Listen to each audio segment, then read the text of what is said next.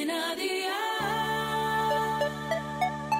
Día el podcast, más allá de la música. Ibarra te trae. ¿Qué cenó hoy? Con Masito. Hola familia, siempre que te recomiendo una receta empiezo diciéndote que es mi favorita, pero ¿qué quieres que te diga? Si es que cada receta que te doy es que me gusta más que la anterior, es como si me entrara el ansia viva antes de dártela y me imaginase a mí mismo, en este caso, con un buen bocata de calamares. ¿A ti no te pasa? Venga va, vea por la libreta y toma nota de los ingredientes que te doy la receta.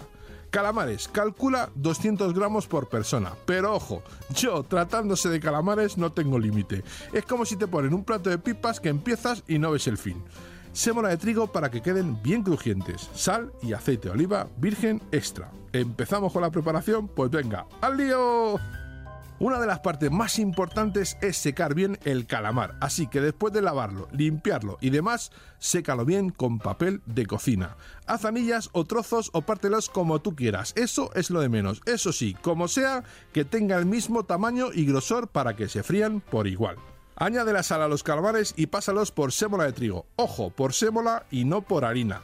La sémola se adhiere mucho mejor y encima queda más crujiente. Fríelo en abundante aceite de oliva virgen extra, sácalo a papel de cocina para que escurra ese exceso y sirve o solo o en un bocata. Tú decides. Consejo, muy importante que la temperatura de fritura sea muy alta y sobre todo que no los frías todos a la vez. Ve friendo de poco en poco para que si los echas de golpe no baje la temperatura del aceite y en vez de freírse se cuezan. Los deberes para mañana te los dejo por aquí. Calabacín, atún, tomillo, azúcar moreno y crema balsámica de frambuesa. Espero y deseo que te haya gustado esta nueva receta y que te suscribas al podcast. Ya sabes que es gratuito. No te olvides de compartirlo con tus familiares y amigos y te espero mañana. Recuerda, paso lista.